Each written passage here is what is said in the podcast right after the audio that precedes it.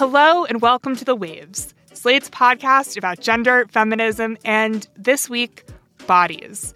Each week, you get a pair of feminists talking about what we cannot get off of our minds.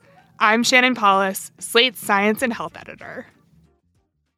It's the new year, and many Americans are starting up diet and exercise regimens with the hope of getting fitter and losing weight.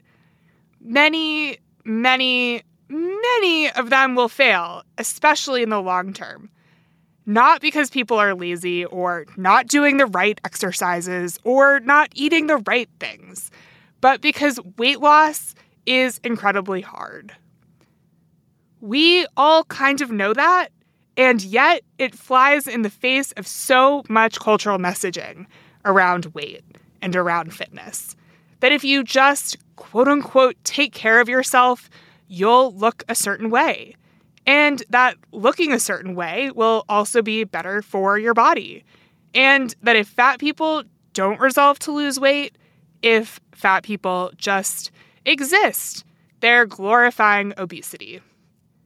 That is all wrong. We're going to explore why it's wrong today when I'm joined by Aubrey Gordon.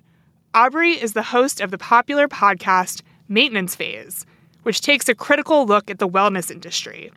She's also the author of two books, including one that's out this week. It's called You Just Need to Lose Weight and 19 Other Myths About Fat People.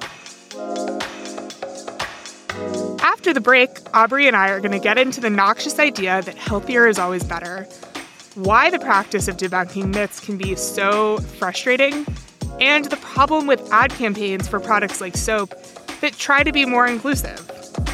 I hope you'll keep listening.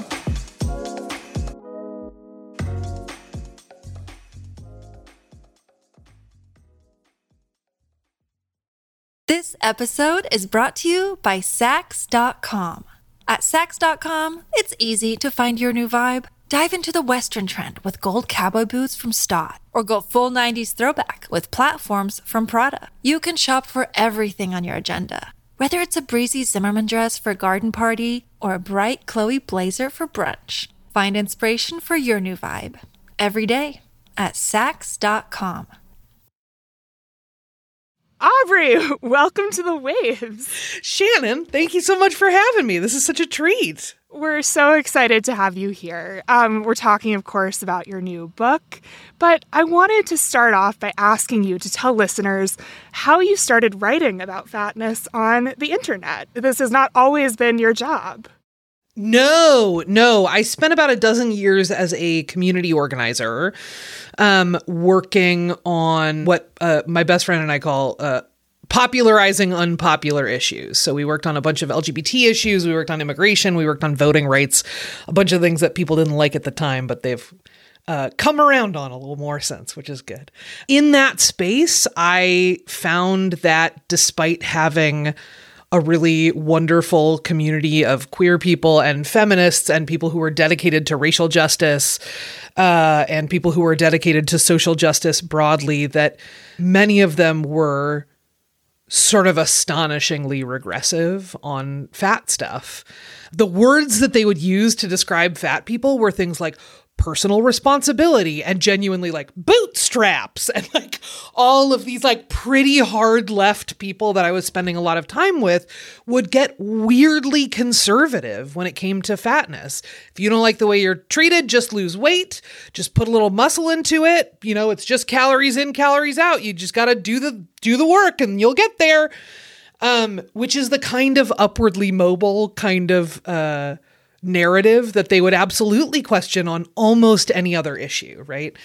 Um, so I started writing. Uh, the first thing that I wrote was a letter to a friend who I got into a disagreement with about body stuff. Um, she was talking about her own uh, experience with her negative body image um, as a thin person, and I was talking about my experience of sort of external discrimination and bias as a fat person, um, and we just couldn't quite see eye to eye. We didn't, you know, it wasn't a contentious disagreement, but we didn't quite you know, get there and meet each other. So I wrote her a letter and sent it to a friend to make sure I wasn't being a total jerk.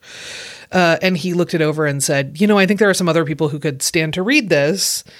And told me about Medium, which was a place that I could post it. I told him I wanted to post it anonymously if I posted it more broadly, which was his suggestion. And I posted that letter, and uh, it got, I don't know, 30 or 40,000 reads in the first week or something. Like it was just really astronomical. So I spent four or five years writing totally anonymously um, about what it's like to be a very fat person in the US. I can see why you posted that initial letter anonymously. Um, but pretty quickly, I think you were writing at Self magazine. So, for a formal audience, why did you keep being anonymous for, for several years after that? Part of it was that I had a job and I knew the politics of the people that I worked with. And I knew that if I wanted to build coalitions in the way that my job required of me, I needed to be quieter about this thing. Unless it was the issue, it I couldn't let it stand in the way of other work that needed to happen. Um, and uh, the other part that came pretty quickly within a few months of starting to write, uh, I started to get death threats and people who were sort of tracking where I was. And anytime I mentioned a location, they would email me and that kind of thing. So I was just like, I'm just going to stay anonymous until that situation blows over. Then when I um, published my my first book, which was my last book uh, in 2020, it became real clear that it's going to be real hard to do a book tour if nobody can see your face. It's going to be real hard to do media if nobody can know your name. Um, and over time, it just became more trouble to carry around this sort of big, cumbersome anonymity um, than it did to just, you know, take some precautionary steps and go unanonymous. So, your latest book is all about myth busting. And I found the intro to the book really interesting because you actually make a little case against myth busting before you get into, you know, 200 plus pages of myth busting. Um, and I, I kind of consider Maintenance Phase a myth busting podcast. I don't know if you do. So, what is wrong with myth busting in your view? And why did you decide to write a whole book about myth busting anyway? Yeah, it's a really tricky relationship. I feel like as a community organizer, anybody else who has done any kind of work to try and change private or public policy or change people's minds or open them up on different issues kind of knows on some level that a bunch of hard facts, as much as we like to cling to this very Enlightenment era idea that we're all persuaded by facts and that's it we've kind of known for a long time in um, political research world that like that's not actually what changes people's minds. People don't just dispassionately look at a bunch of facts and figures and go well you've made the case. Our borders should be open right? Like that's not that's not how people work right? Um, what changes people's minds are stories and what sort of opens them up are stories.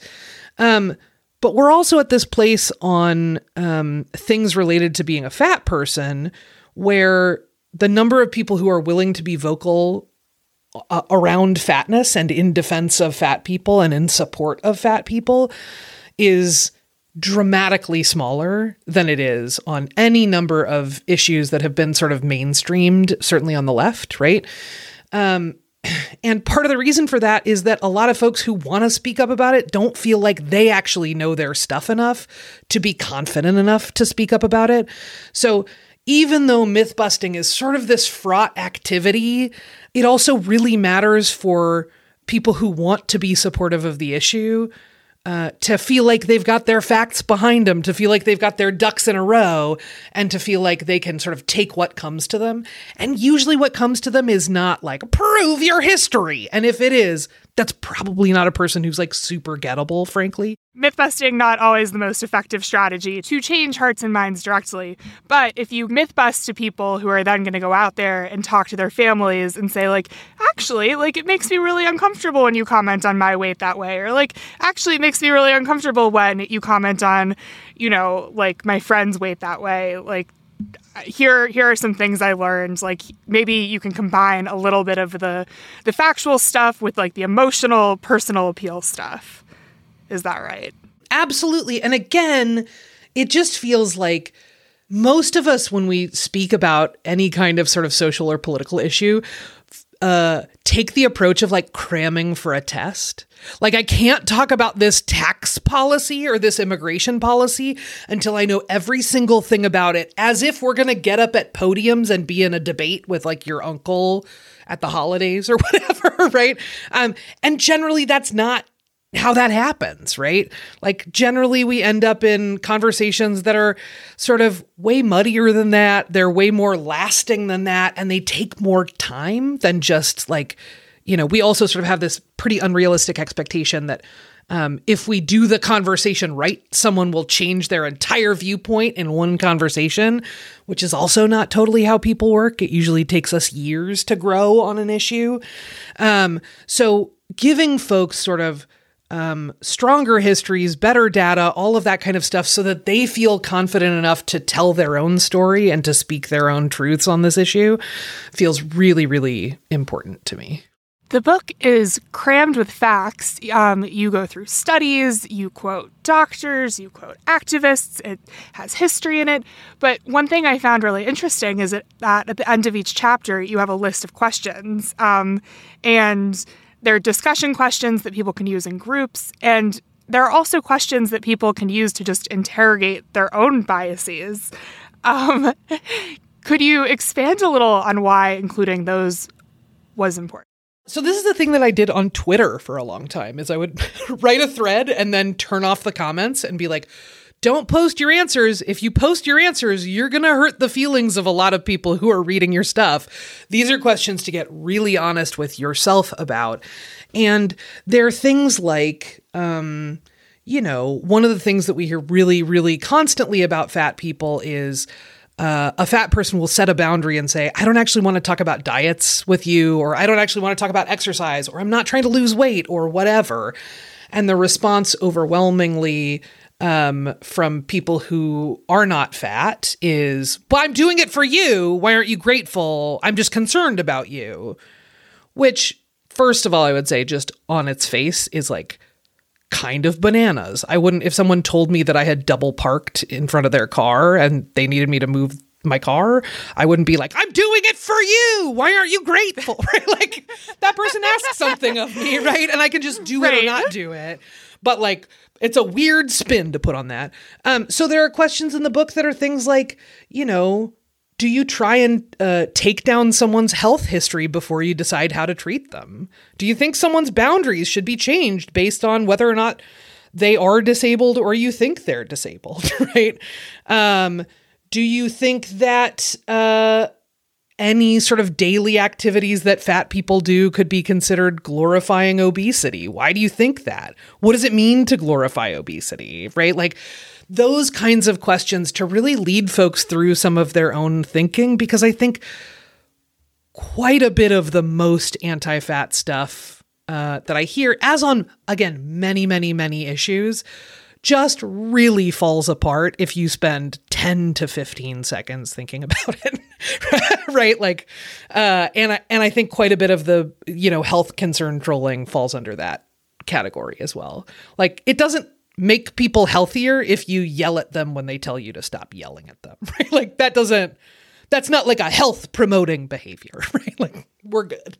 Yeah we don't we don't yell at people for other unhealthy behaviors in the same way. Or we don't yell at i guess we should i should say we don't yell at thin people for unhealthy behaviors. Yes absolutely. There's like uh who gets yelled at is a really uh, different and rich sort of conversation for sure. But like, yeah, generally speaking, if a thin person takes a picture of themselves eating pizza, you know, on occasion someone will go, you might want to think about that. But that's about as bad as it gets. If a fat person takes a picture of themselves glorifying obesity, excuse me, I just skipped right to the punchline.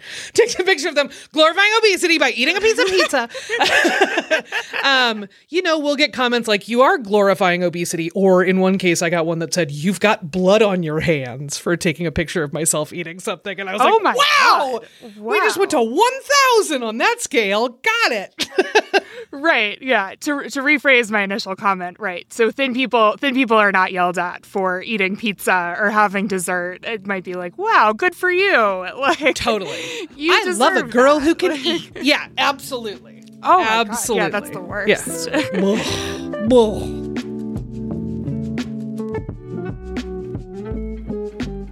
We're going to take a break here.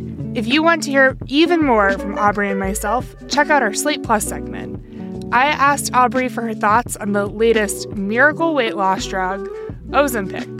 Miracle is in big scare quotes there, by the way.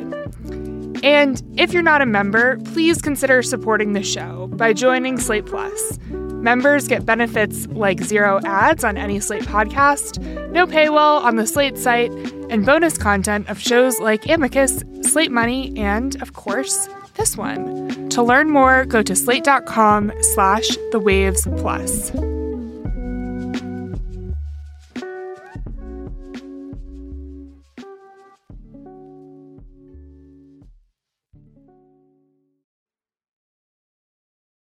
This episode is brought to you by Saks.com. At Saks.com, it's easy to find your new vibe. Dive into the Western trend with gold cowboy boots from Staud, or go full 90s throwback with platforms from Prada. You can shop for everything on your agenda, whether it's a breezy Zimmermann dress for a garden party or a bright Chloe blazer for brunch. Find inspiration for your new vibe every day at Saks.com. Look, Bumble knows you're exhausted by dating. All the must not take yourself too seriously and 6 1 since that matters. And what do I even say other than hey? well, that's why they're introducing an all new Bumble with exciting features to make compatibility easier, starting the chat better, and dating safer. They've changed, so you don't have to. Download the new Bumble now. Your brain needs support, and new OLLY Brainy Chews are a delightful way to take care of your cognitive health. Made with scientifically backed ingredients like Thai ginger, L-theanine, and caffeine, Brainy Chews support healthy brain function and help you find your focus, stay chill, or get energized. Be kind to your mind and get these nootropic chews at olly.com. That's O L L Y.com. These statements have not been evaluated by the Food and Drug Administration. This product is not intended to diagnose, treat, cure, or prevent any disease.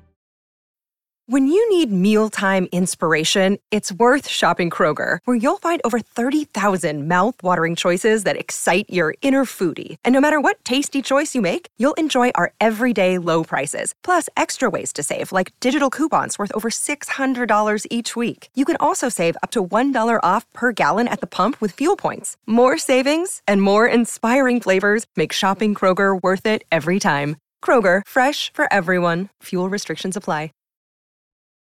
If you could get this book into anyone's hands, who who would you hope is reading it? I mean, I think anybody who self selects in, come on down. I'm so thrilled.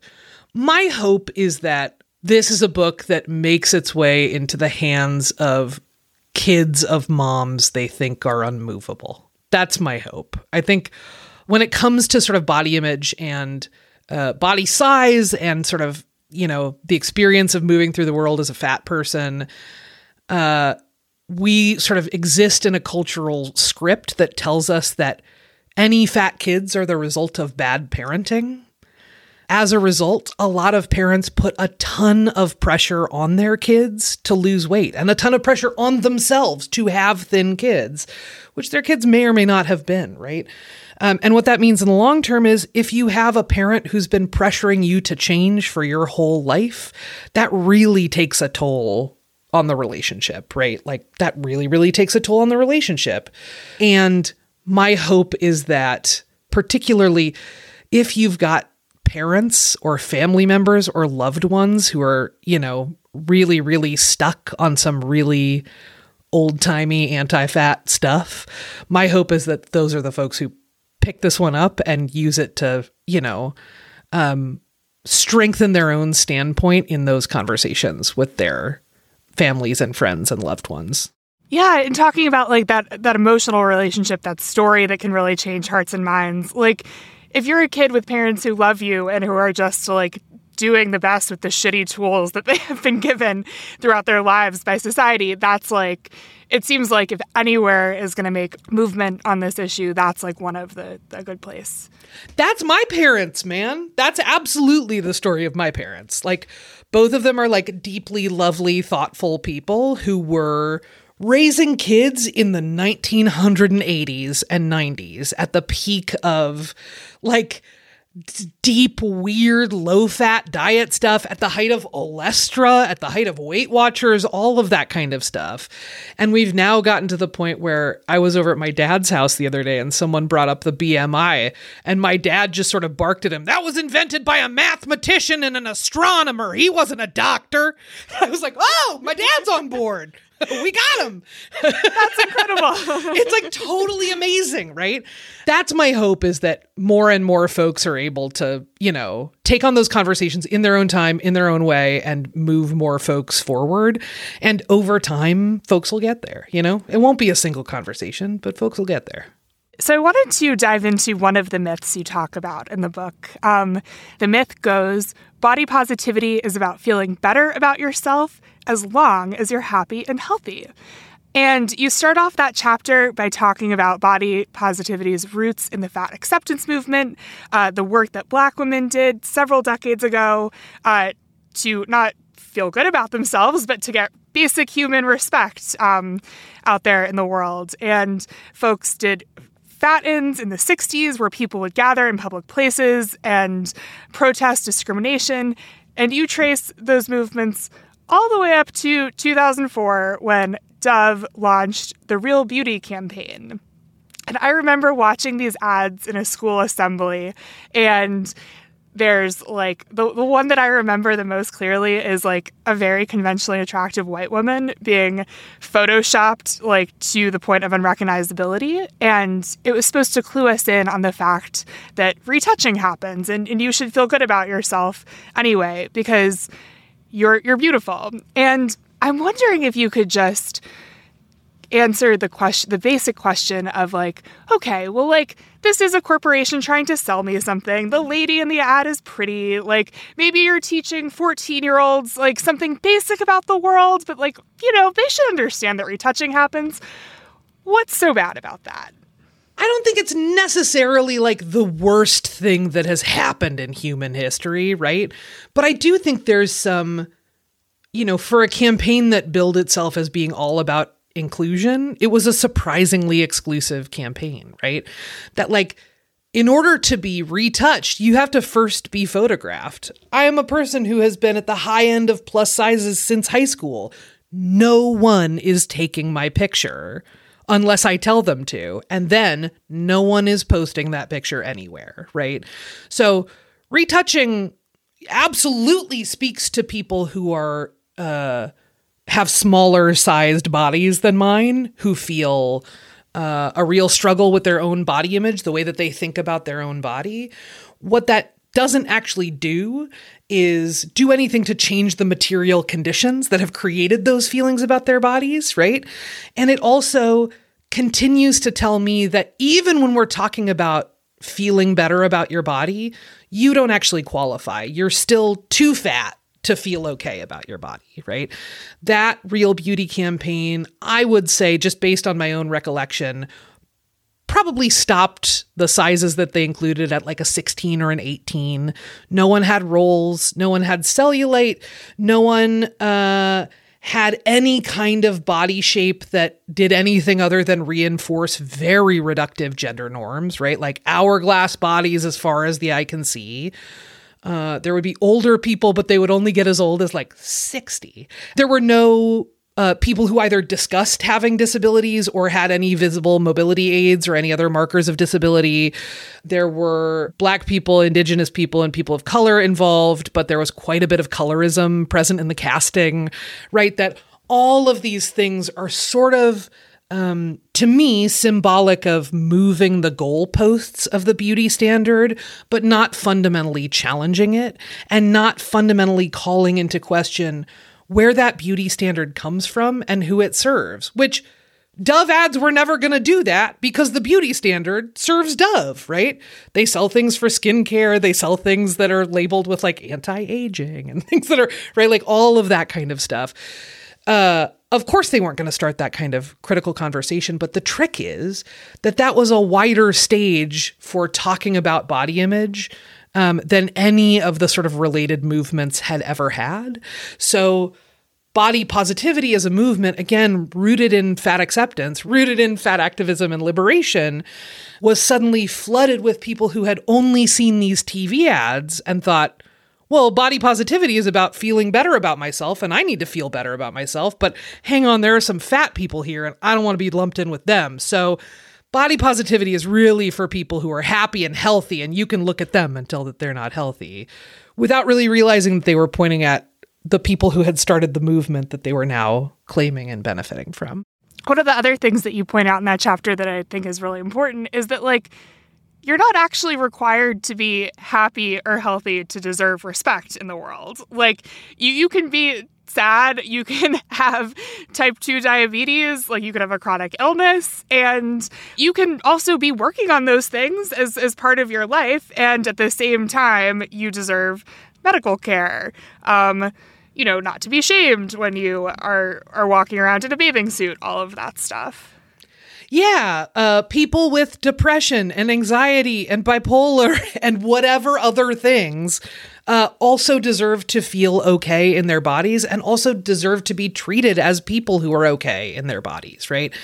Uh, I don't know about you, when I have been deep in a depression, it doesn't really help me to have a lot of people telling me that I'm not allowed to feel okay about my body, right? Like, that's not a super therapeutic vibe for me, right? If you want or need to feel better about your body, you should feel better about your body, and we should be creating the conditions that make that possible.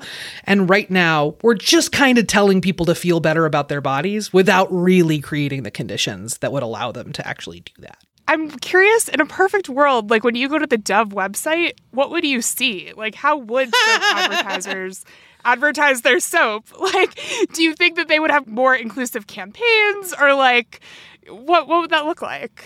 I don't know that I need anything in particular out of Dove's advertising campaigns aside from not claiming the work of movements that they don't understand, right? Like, honestly, if I were designing websites for like any corporation, I'd be like, Dove, we sell soap. Do you need soap? It's here. Right? Like, the end. Right. right? Like, Sephora, we've got makeup. What kind of makeup do you want? Here it is. Great. Right? like, all of that kind of stuff would be great. I think there's something really pernicious about corporations claiming to be movements, which was a big trend of the 2010s, right? That sort of everything was join the movement, buy a razor from us, join the movement, buy a mattress from us, join the movement. Um, and in this case, there was an actual sort of co-opting of an existing social justice movement that happened in a in a very sort of concentrated way from a number of corporate interests who sought to profit by selling products that undercut the movement. I mean, I think the other big example of that one is Halo Top, which bizarrely advertises itself as it is a, you know, a pint of ice cream that advertises itself as you should eat the whole pint. It's only X number of calories. It's sort of designed to be binged. Um, and they have had a wave of ads that are like, don't let people push you around. You should have what you want. And what you want is our ice cream that is half air and uh, chicory root fiber and whatever else, right? Um, and that's another case of sort of co-opting this idea of you know food freedom or um, embracing your body or whatever in the service of selling you a diet food. So how much is it telling you to embrace your body right? Like question mark I, I, find all of this like really interesting when it collides with like Instagram influencers who are not corporations but are selling us stuff but are also living their lives but like in this like performative way designed to like get you to click on their Amazon affiliate links. So I'm wondering if like if you have any recommendations for someone who says like oh well like I follow a lot of like body positivity influencers and like I, I don't know like I guess part of my question is like is that good or okay? And like maybe the answer there is like well like it's instagram. Like everything's gonna have something wrong with it. But would you would you have any recommendations for them to like maybe engage in the actual movement more thoughtfully? A couple of things. One is i think there's something that happens when folks exclusively opt into the parts of the conversations about uh, fatness and fat justice and liberation, and also body positivity, where they just opt into the parts that are about how you feel about your own body. And that becomes their lens for viewing the rest of the world, right?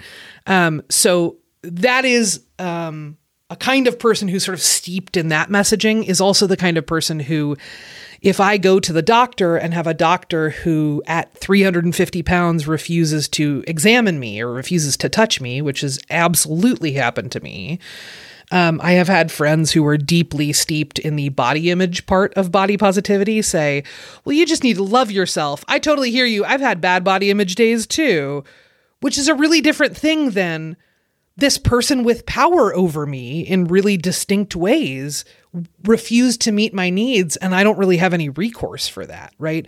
Me loving myself doesn't change that doctor's existing bias.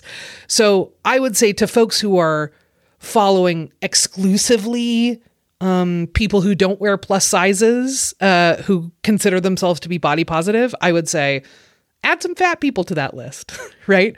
Um, I would encourage folks to read the works of uh, other fat writers. I think Roxane Gay's Hunger is absolutely extraordinary. I think Da'Shaun Harrison's Belly of the Beast is absolutely phenomenal, right?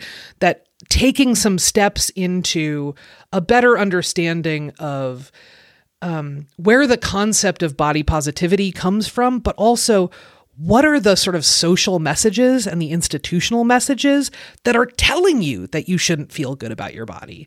Because those are actually things we can change. And the problem there isn't that your brain is just refusing to love your body. The problem there is every day you wake up and are bombarded with messages about what kinds of bodies are acceptable to see and to look at, what kinds of bodies can't be seen, can't be treated with respect. Um, and all of us, through no necessary fault of our own, just sort of sop that up through osmosis and figure out how to replicate it. Um, so I would say tuning into more fat people and reading the work of more fat people um, and more disabled people and more trans people should be like a really essential part uh, of that journey um, for any number of folks. Generally, um, listening to and lifting up folks who have more marginalized identities or different life experiences than our own, I think is like a really good growth experience and really important to building movements that last. You've already recommended a couple books, but you make a point of recommending a whole list of books in your book. Um, so I'm wondering if you could leave our listeners with one or two more authors that they should check out after they read your book. Yes. Uh, I would say uh, Sabrina Strings, who's a sociology professor, has written a book called Fearing the Black Body about the very deep historical links between anti blackness and anti fatness. Um, I would say uh, if you are looking for young adult novels, Julie Murphy, if you need some fiction in your life, uh, has written a number of wonderful young adult novels about fat kids and particularly fat girls and teens that are absolutely wonderful.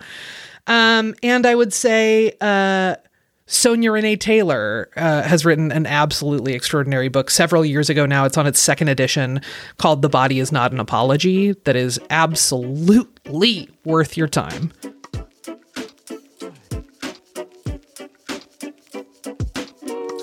Aubrey, thank you so much for joining us. Oh my God, truly such a dream. Truly anytime. This was like an absolute joy. And of course, our listeners can order your book. It officially comes out on January 7th. We'll put a link in the show notes for them. The book title again is You Just Need to Lose Weight and 19 Other Myths About Fat People. Also, I want to let listeners know that if they enjoyed this conversation, they might enjoy checking out my new column. It's called Good Fit. It's all about exercise, and the first installment is why exercise doesn't need to be about health. That's available on Slate right now, and I'll put a link in the show notes to that too. And that's our show this week. The Waves is produced by Shana Roth. Daisy Rosario is Senior Supervising Producer of Audio. Alicia Montgomery is Vice President of Audio.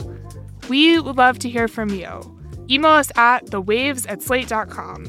The Waves will be back next week. Different hosts, different topic, same time and place.